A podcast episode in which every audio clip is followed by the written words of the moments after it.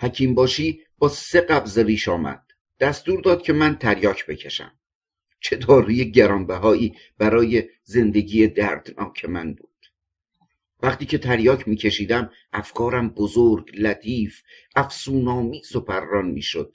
در محیط دیگری ورای دنیای معمولی سیر و سیاحت می‌کردم. خیالات و افکارم از قید سقیل و سنگینی چیزهای زمینی آزاد می‌شد و به و به سوی سپهر آرام و خاموشی پرواز می‌کرد. مثل اینکه مرا روی بالهای شبپره طلایی گذاشته بودند و در یک دنیای توهی و درخشان که به هیچ مانعی بر نمی‌خورد گردش می‌کردم. به قدری این تأثیر عمیق و پرکیف بود که از مرگ هم کیفش بیشتر بود. از پای منقل که بلند شدم رفتم دریچه رو به حیاتمان دیدم دایم جلو آفتاب نشسته بود سبزی پاک می‌کرد. شنیدم به عروسش گفت هممون دل شدیم. کاش که خدا بکشتش راحتش کنه. گویا حکیم باشی به آنها گفته بود که من خوب نمی‌شوم اما من هیچ تعجبی نکردم. چقدر این مردم احمق هستند؟ همین که یک ساعت بعد برایم جوشانده آورد چشمانش از زور گریه سرخ شده بود و باد کرده بود.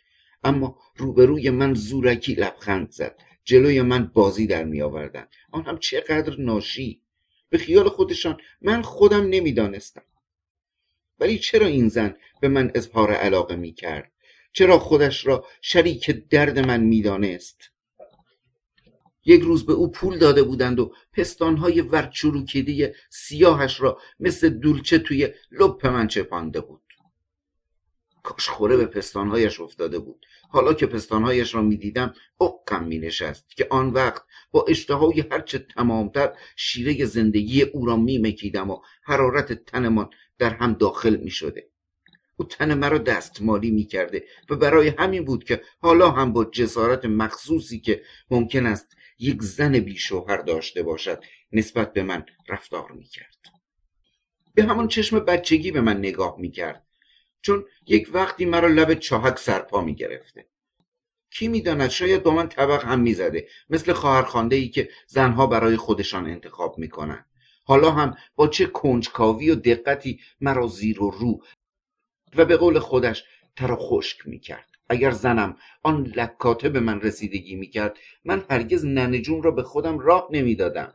چون پیش خودم گمان می‌کردم دایره فکر و حس زیبایی زنم بیش از دایم بود. و یا اینکه فقط شهوت این حس شرم و حیا را برای من تولید کرده بود.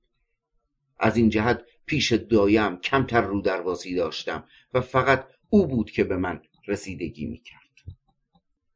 لابد دایم معتقد بود که تقدیر اینطور بوده ستارهش این بوده. به علاوه او از ناخوشی من سوء استفاده می کرد و همه درد دلهای خانوادگی تفریحات جنگ و جدالها و روح ساده موزی و گدامنش خودش را برای من شهر می‌داد و دل پری که از عروسش داشت مثل اینکه هووی اوست و از عشق و شهوت پسرش نسبت به او دزدیده بود با چه کینه ای نقل می‌کرد؟ باید عروسش خوشگل باشد. من از دریچه رو به حیات او را دیدم. چشمهای میشی موهای بور و دماغ کوچک قلمی داشت. دایم گاهی از معجزات انبیا برایم صحبت می‌کرد. به خیال خودش می‌خواست مرا به این وسیله تسلیت بدهد. ولی من به فکر پست و حماقت او حسرت میبردم. گاهی برایم خبرچینی می‌کرد. مثلا چند روز پیش به من گفت که دخترم یعنی آن لکاته به ساعت خوب پیرهن قیامت برای بچه میدوخته برای بچه خودش. بعد مثل اینکه او هم می‌دانست به من دلداری داد. گاهی می‌رود برایم از در و همسایه دوا درمان میآورد. پیش جادوگر فالگیر و جامزن می‌رود. سر کتاب باز می‌کند و راجع به من با آنها مشورت می‌کند. چهارشنبه آخر سال رفته بود فالگوش. یک کاسه آورده بود که در آن پیاز برنج و روغن خراب شده بود. گفت اینها را به نیت سلامتی من گدایی کرده و همه این گند و کسافت ها را دزدکی به خورد من می‌داد. فاصله به فاصله هم جوشانده های حکیم باشی را به ناف من میبست. همان جوشانده های بی پیری که برایم تجویز کرده بود. پر زوفا رب سس کافور پرسیاوشان بابونه روغن قاز تخم کتان. تخم سنوبر نشاسته خاک شیر و هزار جور مزخرفات دیگر. چند روز پیش یک کتاب دعا برایم آورده بود که رویش یک وجب خاک نشسته بود. نه تنها کتاب دعا بلکه هیچ جور کتاب و نوشته و افکار رجاله ها به درد من نمی‌خورد. چه احتیاجی به دروغ دونگ های آنها داشتم؟ آیا من خودم نتیجه یک رشته نسلهای گذشته نبودم و تجربیات موروسی آنها در من باقی نبود؟ آیا گذشته در خود من نبود؟ ولی هیچ وقت نه مسجد و نه صدای اذان و نه وضوع و نه اخ و توف انداختن و دلا راست شدن در مقابل یک قادر متعال و صاحب اختیار مطلق که باید به زبان عربی با او اختلاط کرد در من تأثیری نداشته است. اگرچه سابق بر این وقتی سلامت بودم چند بار اجبارا به مسجد رفتم و سعی می کردم که قلب خود را با سایر مردم جور و هماهنگ بکنم اما چشمم روی کاشی های لعابی و نقش و نگار دیوار مسجد که مرا در خوابهای گوارا می برد و بی اختیار به این وسیله راه گریزی برای خودم پیدا می کردم خیره می شد. در موقع دعا کردن چشمهای خودم را می بستم و کف دستم را جلو صورتم می گرفتم. در آن شبی که برای خودم ایجاد کرده بودم مثل لغاتی که بدون مسئولیت فکری در خواب تکرار می کنند من دعا می خواندم. ولی تلفظ این کلمات از ته دل نبود چون من بیشتر خوشم میآمد با یک نفر دوست یا آشنا حرف بزنم تا با خدا با قادر متعال چون خدا از سر من زیاد بود. زمانی که در یک رخت خواب گرم و نمناک خوابیده بودم همه این مسائل برایم به اندازه جویی ارزش نداشت و در این موقع نمی‌خواستم بدانم که حقیقتا خدایی وجود دارد یا اینکه فقط مظهر فرمان روایان روی زمین است که برای استحکام مقام الوهیت و چاپیدن رعایای خود تصویر کردند تصویر روی زمین را به آسمان منعکس کردهاند. فقط می‌خواستم بدانم که شب را به صبح میرسانم یا نه. فکر می کردم در مقابل مرگ مذهب و ایمان و اعتقاد چقدر سست و بچگانه و تقریبا یک جور تفریح برای اشخاص تندرست و خوشبخت بود. در مقابل حقیقت وحشتناک مرگ و حالات جانگدازی که طی می کردم آنچه راجع به کیفر و پاداش روح و روز رستاخیز به من تلقین کرده بودند یک فریب بیمزه شده بود و دعاهایی که به من یاد داده بودند در مقابل ترس از مرگ هیچ تأثیری نداشت. نه ترس از مرگ گریبان مرا ول نمی کرد کسانی که درد نکشیدند این کلمات را نمی‌فهمند. به قدری حس زندگی در من زیاد شده بود که کوچکترین لحظه خوشی جبران ساعتهای دراز خفقان و استراب را می‌کرد. می‌دیدم که درد و رنج وجود دارد ولی خالی از هر گونه مفهوم و معنی بود. من میان رجاله ها یک نژاد مجهول و ناشناس شده بودم به طوری که فراموش کرده بودم که سابق بر این جزو دنیای آنها بودم. چیزی که وحشتناک بود حس می کردم که نه زنده زنده هستم و نه مرده مرده. فقط یک مرده متحرک بودم که نه رابطه با دنیای زنده ها داشتم و نه از فراموشی و آسایش مرگ استفاده می کردم سر شب از پای منقل تریاک که بلند شدم از دریچه اتاقم به بیرون نگاه کردم. یک درخت خشک سیاه با در دکان قصابی که تخته کرده بودند پیدا بود. سایه های تاریک در هم مخلوط شده بودند. حس می کردم که همه چیز توهی و موقتی است. آسمان سیاه و قیرندود مانند چادر کهنه سیاهی بود که به وسیله ستاره های بیشمار درخشان سوراخ سوراخ شده باشد. در همین وقت صدای اذان بلند شد. یک اذان بیموقع بود. گویا زنی شاید آن لکاته مشغول زاییدن بود سرخشت رفته بود. صدای ناله سگی از لابلای اذان صبح شنیده می‌شد. من با خودم فکر کردم اگر راست است که هر کسی یک ستاره روی آسمان دارد ستاره من باید دور تاریک و بیمعنی باشد. شاید اصلا من ستاره نداشتم در این وقت صدای یک دسته گزمه مست از توی کوچه بلند شد که میگذشتند و شوخی های هرزه با هم می‌کردند. بعد دست جمعی زدند زیر آواز و خواندند. بیا بریم تا می خوریم شراب ملک ری خوریم. حالا نخوریم کی خوریم؟ من حراسان خودم را کنار کشیدم. آواز آنها در هوا به طور مخصوصی میپیچید. کم کم صدایشان دور و خفه شد. نه آنها با من کاری نداشتند. آنها نمی‌دانستند. دوباره سکوت و تاریکی همه جا را فرا گرفت. من پیسوز اتاقم را روشن نکردم. خوشم آمد که در تاریکی بنشینم. تاریکی این ماده قلیز سیال که در همه جا و در همه چیز تراوش می کند من به آن خو گرفته بودم. در تاریکی بود که افکار گم شده های فراموش شده افکار مهیب باور نکردنی که نمی‌دانستم در کدام گوشه مغزم پنهان شده بود. همه از سر نو جان می‌گرفت. راه میافتاد و به من دهنکجی می‌کرد. کنج اتاق پشت پرده کنار در پر از این افکار و هیکلهای بیشکل و تهدید کننده بود. آنجا کنار پرده یک هیکل ترسناک نشسته بود. تکان نمی‌خورد. نه غمناک بود و نه خوشحال. هر دفعه که برمیگشتم توی تخم چشمم نگاه می‌کرد. با صورت او آشنا بودم. مثل این بود که در بچگی همین صورت را دیده بودم. یک روز سیزده به در بود. کنار نهر سورن. من با بچه ها سرمامک بازی می‌کردیم. همین صورت به نظرم آمده بود که با صورتهای معمولی دیگر که قد کوتاه و مزک همین صورت به نظرم آمده بود که با صورتهای معمولی دیگر که قد کوتاه و مزهک و بی خطر داشتند به من ظاهر شده بود. صورتش شبیه همین مرد قصاب روبروی دریچه اتاقم بود.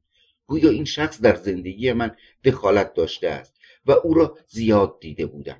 گویا این سایه همزاد من بود و در دایره محدود زندگی من واقع شده بود. همین که بلند شدم پیسوز را روشن بکنم آن هیکل هم خود به خود محو و ناپدید شد. رفتم جلوی آینه به صورت خودم دقیق شدم. تصویری که نقش بست به نظرم بیگانه آمد. باور نکردنی و ترسناک بود. عکس من قویتر از خودم شده بود و من مثل تصویر روی آینه شده بودم. به نظرم آمد نمی‌توانم تنها با خودم در یک اتاق بمانم. میترسیدم اگر فرار بکنم او دنبالم کند. مثل دو گربه که برای مبارزه روبرو می‌شوند. اما دستم را بلند کردم جلوی چشمم گرفتم تا در چاله کف دستم شب جاودانی را تولید بکنم.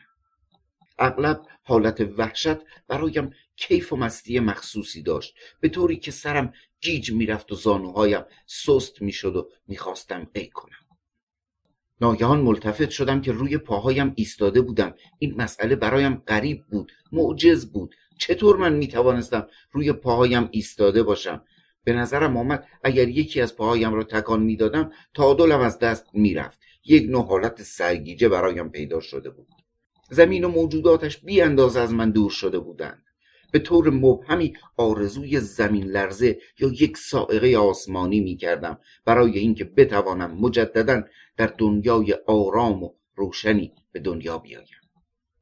وقتی که خواستم در رخت خوابم بروم چند بار با خودم گفتم مرگ مرگ.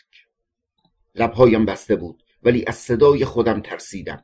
اصلا جرأت سابق از من رفته بود. مثل مگزهایی شده بودم که اول پاییز به اتاق هجوم می آوردن مگزهایی خشکیده و بیجان که از صدای وز وز بال خودشان می ترسیدن. مدتی بی حرکت یک گله دیوار کز می کنند همین که پی می‌برند که زنده هستند خودشان را بی محابا به در و دیوار می‌زنند و مرده آنها در اطراف اتاق میافتند. پلک های چشمم که پایین میآمد یک دنیای مو جلوم نقش میبست. یک دنیایی که همش را خودم ایجاد کرده بودم و با افکار و مشاهداتم وفق می‌داد. در هر صورت خیلی حقیقی تر و طبیعی تر از دنیای بیداریم بود. مثل اینکه هیچ مانع و عایقی در جلو فکر و تصورم وجود نداشت. زمان و مکان تأثیر خود را از دست می‌دادند. این حس شهوت کشته شده که خواب زاییده آن بود زاییده احتیاجات نهایی من بود. اشکال و اتفاقات باور نکردنی ولی طبیعی جلو من مجسم می کرد و بعد از آن که بیدار می شدم در همان دقیقه هنوز به وجود خودم شک داشتم. از زمان و مکان خودم بیخبر بودم. گویا خوابهایی که می دیدم همش را خودم درست کرده بودم و تعبیر حقیقی آنها را می دانستم. از شب خیلی گذشته بود که خوابم برد. ناگهان دیدم در کوچه های شهر ناشناسی که خانه های عجیب و غریب به اشکال هندسی منشور مخروطی مکعب با دریچه های کوتاه و باریک داشت و به در و دیوار آنها بطه نیلوفر پیچیده بود. آزادانه گردش می‌کردم و به راحتی نفس میکشیدم. ولی مردم این شهر به مرگ غریبی مرده بودند. همه سر جای خودشان خشک شده بودند. دو چکه خون از دهانشان تا روی لباسشان پایین آمده بود. به هر کسی دست می‌زدم سرش کنده می‌شد میافتاد. جلوی یک دکان قصابی رسیدم. دیدم مردی شبیه پیرمرد خنزر پنزری جلوی خانمان شالگردن بسته بود و یک گزلیک در دستش بود و با چشمهای سرخ مثل اینکه پلک آنها را بریده بودند به من خیره نگاه می‌کرد.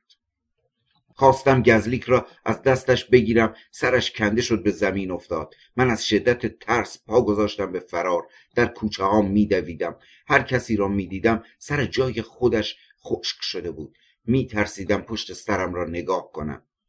جلوی خانه پدر زنم که رسیدم برادر زنم برادر کوچک آن لکاته روی سکو نشسته بود. دست کردم از جیبم دو تا کلوچه درآوردم. خواستم به دستش بدهم ولی همین که او را لمس کردم سرش کنده شد و به زمین افتاد. من فریاد کشیدم و بیدار شدم. هنوز هوا تاریک روشن بود. خفقان قلب داشتم. به نظرم آمد که سقف روی سرم سنگینی می‌کرد. دیوارها بی اندازه زخیم شده بود و سینم می‌خواست بترکد. دید چشمم کدر شده بود. مدتی به حال وحشت زده به تیرهای اتاق خیره شده بودم. آنها را میشمردم و دوباره از سر نو شروع می‌کردم. همین که چشمم را به هم فشار دادم صدایی درآمد. ننه جون آمده بود. اتاقم را جارو بزند. چاشت مرا گذاشته بود در اتاق بالاخانه. من رفتم بالاخانه جلوی ارسی نشستم. از آن بالا پیرمرد خنزر پنزری جلوی اتاقم پیدا نبود. فقط از زل چپ مرد قصاب را می‌دیدم. ولی حرکات او که از دریچه اتاقم ترسناک سنگین سنجیده به نظرم میآمد از این بالا مزهک و بیچاره جلوه می‌کرد. مثل چیزی که این مرد نباید کارش قصابی بوده باشد و بازی درآورده بود. یابوهای سیاه لاغر را که دو طرفشان دو تا لش گوسفند آویزان بود و صرفه های خشک و عمیق می‌کردند آوردند. مرد قصاب دست چربش را به سبیلش کشید. نگاه خریداری به گوسفندها انداخت و دو تا از آنها را به زحمت برد و به چنگک دکانش آویخت. روی ران گوسفندها را نوازش می‌کرد. لابد دیشب هم که دست به تن زنش میمالید یاد گوسفندها میافتاد و فکر می‌کرد که اگر زنش را میکشت چقدر پولایدش می‌شد. جارو که تمام شد به اتاقم برگشتم و یک تصمیم گرفتم. تصمیم وحشتناک. رفتم در پستوی اتاقم. گزلی که دست استخوانی را که داشتم از توی مجری درآوردم.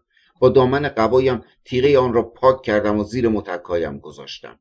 این تصمیم را از قدیم گرفته بودم ولی نمی‌دانستم چه در حرکات مرد قصاب بود. وقتی که ران گوسفندها را تکه تکه می‌برید وزن می‌کرد. بعد نگاه تحسین آمیز می‌کرد که من هم بی اختیار حس کردم که می‌خواستم از او تقلید بکنم. لازم داشتم که این کیف را بکنم. از دریچه اتاقم میان ابرها یک سوراخ کاملا آبی عمیق روی آسمان پیدا بود. به نظرم آمد برای اینکه بتوانم به آنجا برسم باید از یک نردبان خیلی بلند بالا بروم. روی کرانه آسمان را ابرهای زرد قلیز ملغالود گرفته بود. به طوری که روی همه شهر سنگینی می‌کرد. یک هوای وحشتناک و پر از کیف بود. نمی‌دانم چرا من به طرف زمین خم می شدم همیشه در این هوا به فکر مرگ می افتادم ولی حالا که مرگ با صورت خونین و دستهای استخوانی بیخ گلویم را گرفته بود حالا فقط تصمیم گرفته بودم که این لکات را هم با خودم ببرم تا بعد از من نگوید. خدا مرزتش راحت شد. در این وقت از جلوی دریچه اتاقم یک تابوت می بردند که رویش را پارچه سیاه کشیده بودند و بالای تابوت شم روشن کرده بودند. صدای لا اله الا الله مرا متوجه کرد. همه کاسبکارا و رهگذران از راه خودشان برمیگشتند و هفت قدم دنبال تابوت می‌رفتند. حتی مرد قصاب هم آمد. برای ثواب هفت قدم دنبال تابوت رفت و به دکانش برگشت. ولی پیرمرد بساتی از سر سفره خودش جم نخورد. همه مردم چه صورت جدی به خودشان گرفته بودند. شاید یاد فلسفه مرگ آن دنیا افتاده بودند. دایم که برایم جوشانده آورد دیدم اخمش در هم بود. دانه های تسبیح بزرگی که دستش بود میانداخت و با خودش ذکر می‌کرد. بعد نمازش را آمد پشت در اتاق من به کمرش زد و بلند بلند تلاوت می‌کرد. اللهم اللهم. مثل اینکه من معمور آمرزش زنده ها بودم. ولی تمام این مسخره بازی ها در من هیچ تأثیری نداشت. برعکس کیف می‌کردم که رجاله ها هم اگرچه موقتی و دروغی اما اقلا چند ثانیه عوالم مرا طی می‌کردن آیا اتاق من یک تابوت نبود؟ رخت خوابم سردتر و تاریکتر از گور نبود. رخت خوابی که همیشه افتاده بود و مرا دعوت به خوابیدن می‌کرد. چندین بار این فکر برایم آمده بود که در تابوت هستم شبها به نظم اتاقم کوچک می‌شد و مرا فشار می‌داد آیا در گور همین احساس را نمی کنند؟ آیا کسی از احساسات بعد از مرگ خبر دارد اگرچه خون در بدن می ایستد و بعد از یک شبانه روز بعضی از اعضای بدن شروع به تجزیه شدن می کنند ولی تا مدتی بعد از مرگ موی سر و ناخون می روید. آیا احساسات و فکر هم بعد از ایستادن قلب از بین می روند و یا تا مدتی از باقی مانده خونی که در عروق کوچک هست زندگی مبهمی را دنبال می کنند حس مرگ خودش ترسناک است. چه برسد به آنکه حس بکنند که مرده اند پیرهایی هستند که با لبخند میمیرند مثل اینکه به خواب می‌روند و یا پیسوزی که خاموش می‌شود. اما یک نفر جوان قوی که ناگهان میمیرد و همه قوای بدنش تا مدتی بر ضد مرگ می جنگن چه احساسی خواهد داشت؟